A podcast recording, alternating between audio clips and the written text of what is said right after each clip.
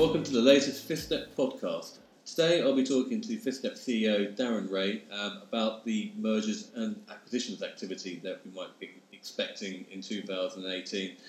Um, a recent uh, report released by a major reinsurance broker that was written up in the Financial Times uh, says it expects cost cutting across the industry uh, as the reinsurance market strives to keep producing profits, and that potentially might lead to more mergers and acquisition activity, and that will be reflected across the corporate environment, uh, environment in 2018. So, Darren, um, against that backdrop, um, what do you suggest that CIOs and IT leaders can be doing to, to help out?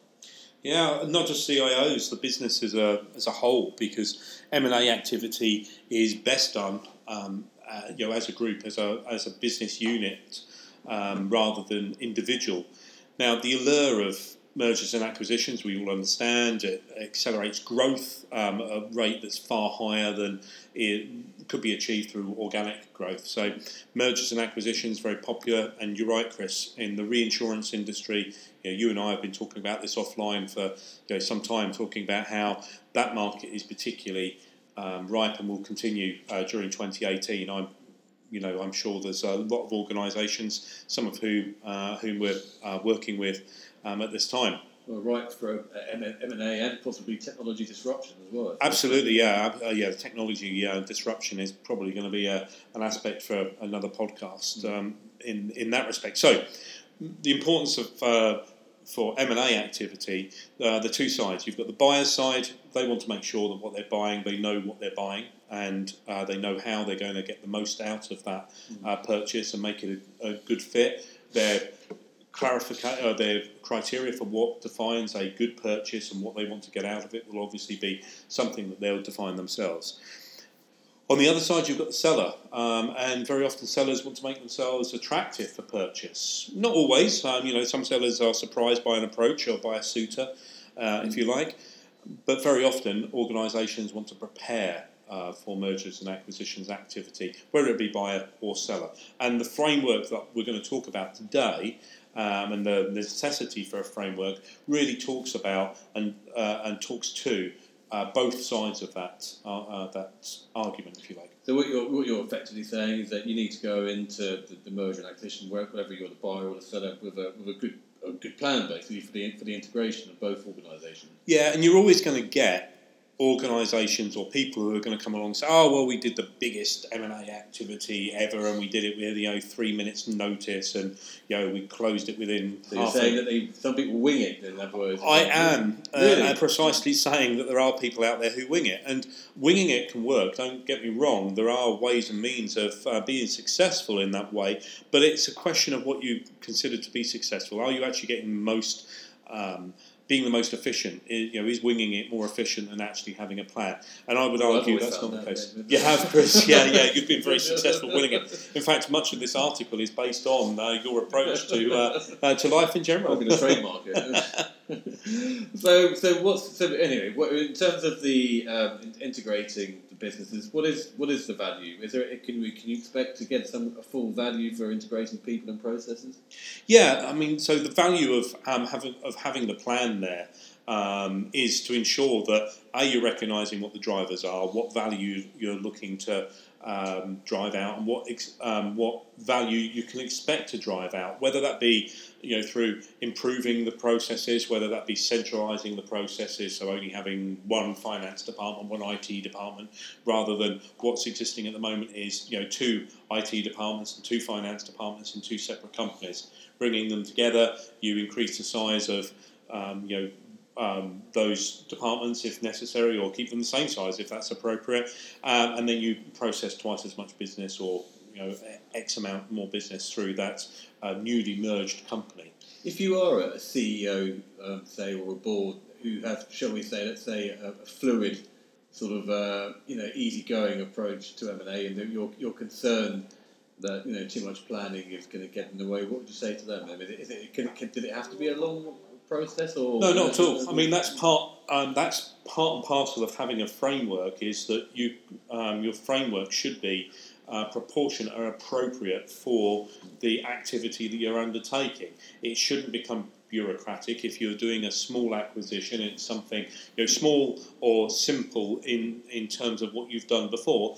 Your framework should be scaled appropriate to what the what and where the risks are, Yeah. and what where the value um, is in that process. So it shouldn't be overly burdensome in that respect. So it shouldn't get in the way. Sure. What it will do though is provide a structured way for you to do things and make sure the right people are involved at the right time on the right things, and that actually you've got a way and means of tracking and improving your M and A activity over time. So, in terms of um, you know the risks that were involved in an MA, there was- obviously people are mainly eyeing up the opportunity here, but we have to expect, expect that there are going to be some downside risks.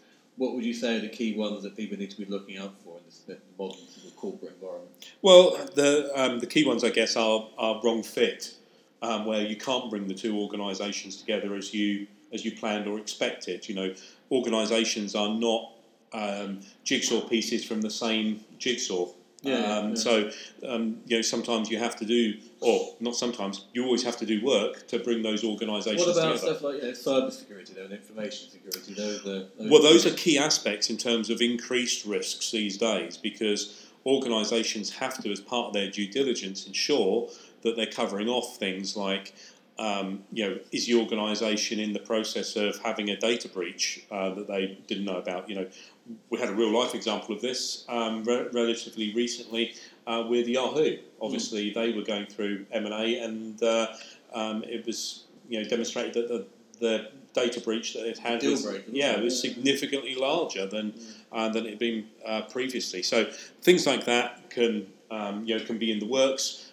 Um, the buyer purchasing organisation obviously needs to do the right level of due diligence to make sure that they know what they're buying and what they're buying is a good fit. You know, so there's not security exposure, there's not data breaches in um, in progress or about to occur, something like that, and that there's a good cultural fit and a good strategic fit. So you, you've got to bring together a lot of different departments, don't you? You know, in this uh, in an MA, a deal team, finance, you know, operations, I guess, and IT, probably mark, mark well, maybe not the marketing team, I don't know. But but um, so how, how do you sort of you know, integrate them into the process? So that's um, that's the other aspect of a framework is that a framework brings everyone together, puts them on the same page, lets them know That's why you should have a framework. That's exactly why you should have a framework. So um, it brings everyone together, puts them on the same page. They know when they need to be involved. They know what they need to produce. They know when they need to produce it at what you know stage, and and also the downside of them not producing it. So they understand the value of what what their part in this process is. You know, if I don't deliver the due diligence report on the date. Um, that's been specified. Um, you know, perhaps the deal's not going to go ahead, and it may look like a really good deal from our perspective. But if we don't do the work and get the work completed by that period of time, um, then it's not going to go ahead, and that lets you know, you know the whole team down, the whole company down if it's a good deal. Okay, that makes sense. So, so what should you know, what should a framework include, for example? Well, there's a couple of characteristics it needs to include. Um, first of all, um, it needs to be scalable. So it needs to be um, that you can scale it up and scale it down. So you're using it for um, you know, irrespective of whether the type of purchase that you're, uh, that you're making is a, a digital assets only, so a data acquisition only, or you know just the physical assets. You actually really only want the building or the the um, the, the machines that uh, that a certain organisation has. Um, if it's that kind of acquisition, it may be a simpler acquisition from some perspectives. Um, so your framework needs to be scalable in that way. So Okay. s- scale up um, to be able to cope with the major acquisitions, people, um, buildings, you know, different countries, different locations, those kind of things. Um, but also scale down so it's only uh, physical or data assets um, too. It needs to be extensible so you can learn from the mistakes that I've have never been heard of that word. Extensible. No, well, that's You learn something new every day. you're a very static kind of person. You're not a very extensible person, uh, Chris. Obviously. um, so yeah, extensible. So it um, basically means you can extend it. You can make it um, uh, grow the framework with lessons that have been learned. Um, switching pieces on or switching pieces off, or new, adding new pieces in as is, a, uh, as is appropriate. And the last um, uh, the last piece is um, appropriateness. So um, again, uh, making it, making sure that you're um, that you're able to have the organisation um, um, both preparing itself for sale, um, so it's about being on the on the selling side, and also um, appropriate for doing being on the acquiring side too. So a good framework will help you operate on both sides of those. So preparing your business for sale and looking at it, trying to look at it from an external perspective, Mm. and also um, being on the acquiring side and actually looking at that business from the outside and saying what's here, where's the value, is it going to fit, is it going to be the right fit for our organisation. Okay, and I suppose beyond, even say, say for example, didn't know, you may go into the mergers and acquisition process, and it just doesn't happen for whatever reason. Hmm. Some, deal gets called off. But I suppose some of the things that you're talking about here apply to companies that aren't uh, thinking, considering mergers and acquisition. For example, we talked about the reinsurance market, where, which has suffered, you know, five years of basically insurance premiums that Hmm. are actually falling um, for various reasons due to capital influx or, or whatever. You know, cost reduction uh, whether or not you go into a merger and acquisition is going to be top of mind for a lot of people. So, uh, you know, what, how, how, would, how do you help to create a framework in that? Well, that's um, so part of using our uh, acquisition governance framework to look at yourself as a, an external organisation would look at uh, look at you. Yeah. will help you identify some of those areas. Um, you know, uh, for potential cost cutting. Now, um, you know, many organisations have looked at costs, and many of the organisations you're talking about, Chris, will have looked at cost and looked at ways of um, of cutting costs. Um, by looking at this through this lens or through the acquisition governance framework lens, what it allows you to do is identify those areas and make those areas more prominent Yeah. that are going to be attractive to an acquirer's uh, business. If that's your strategy, Yeah. it may be that you're actually looking to be an acquirer and reduce your cost by increasing your volume. Mm, Yeah, yeah, sure. so sure. it can be tho- both sides. So depending on which which side of the fence that um, you're you're sitting on, whether you're looking to make yourself attractive to a suitor or whether you are the suitor looking for an attractive opportunity. Okay, and uh, there is a fifth step acquisition governance framework. Indeed. And and how, how does that operate? Well, it's something that we've put together over many, uh, many, many years. Um, something I started putting together um, uh, probably about 15 years ago um, when I was doing a lot more uh, uh, acquisitions. Um, uh, you know, from the inside, uh, being the acquiring organisation. You've been Uh, involved. You've been involved in, some clients with literally dozens of. Uh, Absolutely, uh, yeah. With one client, I won't mention the name, but one in particular, you've done dozens of um, uh, involved in M and A. So yeah, yeah, we've helped. Uh, we've helped. Uh, yeah, we've helped organisations of all size. Um, you know, both make themselves attractive um, for acquisition and be the uh, be the acquirer. So the framework is is well tested. Um, it's well proven, and it meets all of the criteria that we mentioned above. Um, you know, obviously, I wouldn't have spoken about those if it was going to Yeah, meet those sure. criteria. So how does it begin? What's the you know, what, what kicks things off? There's a number of steps to it, as you'd uh, as you'd um, you know uh, expect. But you start with an initiation phase. That's where uh, you get everyone on the same page. This is who the target is. This is our objective for the target. You know, we're going to fully integrate them. We're going to partly integrate them. We're actually going to buy them, but we're going to leave them to you know sit on the sidelines and, and run as a separate entity. You know, those are some of the models that organisations consider. Um, so you start with the initiation phase, getting everyone in there. You move on to the information collection phase. This is uh, the you know part of the due diligence phase, uh, really, where you're finding out the information, asking the questions, um, setting up data rooms, and getting the data um, dumped in there and the documentation dumped in there, so, so that uh, the team can assess and review Yeah. it. Um, next is the review and risk assessment. So you're reviewing the information. Is it as you expected? Is it as you were um, led to believe? Are you know are the team actually going to hang around if you're interested in the people? Are the processes and the systems that they've said they've uh, developed as robust, robust and you know again as advertised? Um, next stage, the fourth uh, step is to do the high level design. So how might that integration work? And this is a cross business high level design. This isn't something that's just done by IT or by finance or something like that. This is all the areas of the business saying, okay, um, because we're aiming to fully integrate them, this is how that model might work. So IT will look at how the infrastructure is going to um, come together and the software is going to come together. Finance will look at how the entities uh, entity structure is going to come together. Are they just Mm. going to bring everyone into one, um, you know, one um, uh, one corporation or are there going to be a number of corporations still, etc., etc. They'll be looking at that. Um, you know, in a reinsurance business, they'll be looking at okay, well, how are we going to structure this geographically? Are there tax benefits to this or that or the other, whatever it may be? All of those things are going to be part and parcel of the There's consideration. there's a pre-purchase aspect to this as well, isn't there? There is pre-purchase is the final uh, the final stages of uh, preparation, and this is really where the due diligence has been done. Um, you know, the decision is being made that uh, the, the purchase is going to be made. There's the final planning stages, and you know the authorisations for um, the transformation spend to be approved, and that's actually you know the next stage is then the purchase. The purchase might, may in many cases be the shortest stage because it's okay. We've got approval. We're moving ahead.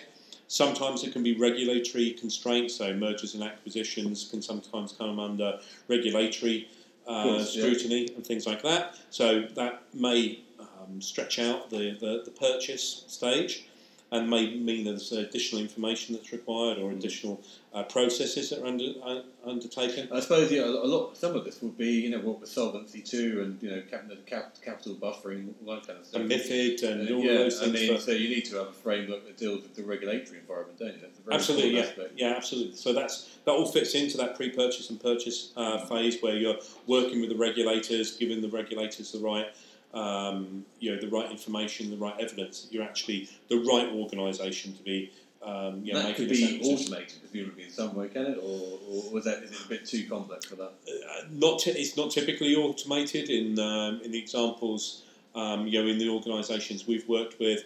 Um, you tend to have to work with individuals within the regulator to make sure that they're feeling comfortable and actually pulling out individual cases or individual examples or demonstrating projects that are being implemented in a in an appropriate and professional way Yeah. um, and demonstrating the progress over a number of months. Um, you know, so um, some organisations we've um, worked with have um, been demonstrating that to you know the FCA for perhaps uh, 12 months before the FCA FCA will then take the step back, and that's a financial conduct uh, authority uh, for anyone understanding that acronym.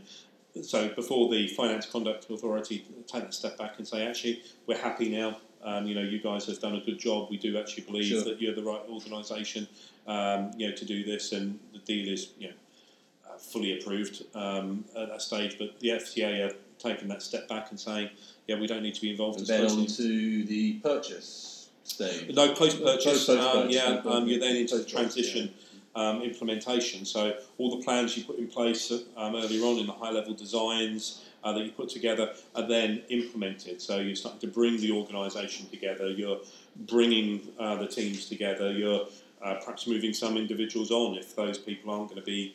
Um, you're part of the longer term plans with that uh, Yeah. with that new organisation.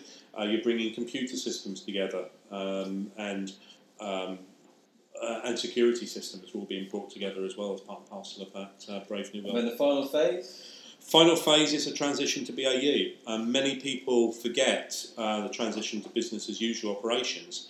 Um, it's an absolutely key and, uh, and critical part um, that marks the end of, um, you know, of project phases, if you like. You're now moving from a project, and now the project is handed over, and the normal running of the organisation, the new organisation commences. It'll commence in stages um, as it as it goes through, but the BAU stage is absolutely critical. Often missed off in big projects and programs, and very very frequently uh, missed off of um, you know frameworks of this nature. In fact, I'll be honest, um, the fifth step uh, framework is the only one that I've seen um, that actually includes a BAU uh, transition to BAU stage, but it's a critical stage, I believe. Okay, okay, good stuff. Well, looks like we've got some interesting things to be looking forward to in 2018. Um, the, you know, whether it's the insurance or reinsurance market, banking, accountancy sector, I think we can expect to see Retail huge well. amount, retail, huge amounts of change, and you know, especially as business models look like they're going to be changing quite significantly when, you see the you know, the likes of digitalisation and what that what that's going to do to to organisations and the way they operate. So. Uh, uh, thank you, Darren. I thought that was a very interesting um, way of uh, just outlining the fifth-step approach or framework to mergers and acquisitions. Um, if anyone, any of our listeners, uh, are interested in learning more about that framework, they can contact Darren directly. What's the best way of getting through to you, Darren? Um, by email, yeah, welcome to contact me by email. My email address is darren, D A R R E N, dot W R A Y at fifthstep.com, and it's all words, all one word, uh, so fifthstep.com. Uh, you can contact me on LinkedIn, um, very easily found, um, searching from, uh, for my name. Um, and obviously, the Fifth Step uh, Twitter account is at Fifth Step. Um, if you tweet us there, um, so you've got a question about our acquisition governance framework, more than happy to um, engage via Twitter and uh, get that conversation underway.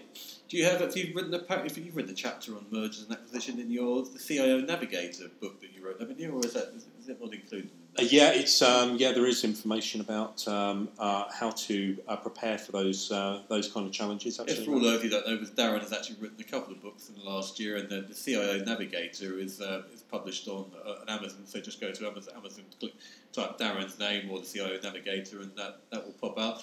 And you'll get a lot more information in there, and many other chapters, and all, all sorts of on IT leadership, on the challenge of change, cyber resilience, uh, and many other uh, subjects of interest. Yeah, CIO Navigator is really aimed at um, uh, two uh, two marketplaces. Really, uh, those who want to be IT leaders um, and they're in that transition stage, but also those who are IT leaders. Um, the i- the idea is the book uh, covers um, you know the the um, good and best practice around many different areas. So I really wrote it as the book that I could never find when I first became an IT leader, and included all the or much of the experience that I gained um, during my career. I think you're downplaying it slightly. I mean, it's also of interest to the business as well. On that. I think if someone someone who wants to you know understand how IT can impact on their, their business unit or department, probably well worth a read as well. Well, these days, um, Chris, as you and I have spoken about in the past, I, uh, you know, I no, I no longer really talk about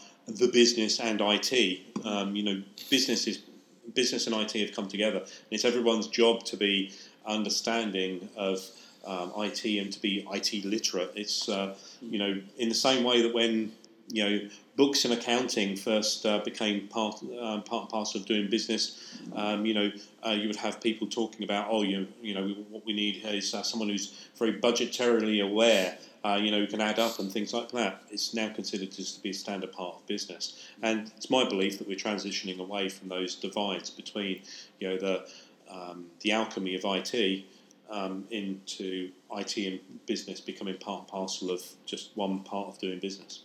Excellent. Well, good stuff. Thanks again, Darren, and look forward to uh, talking to our listeners for the next podcast. Thanks very much, Chris.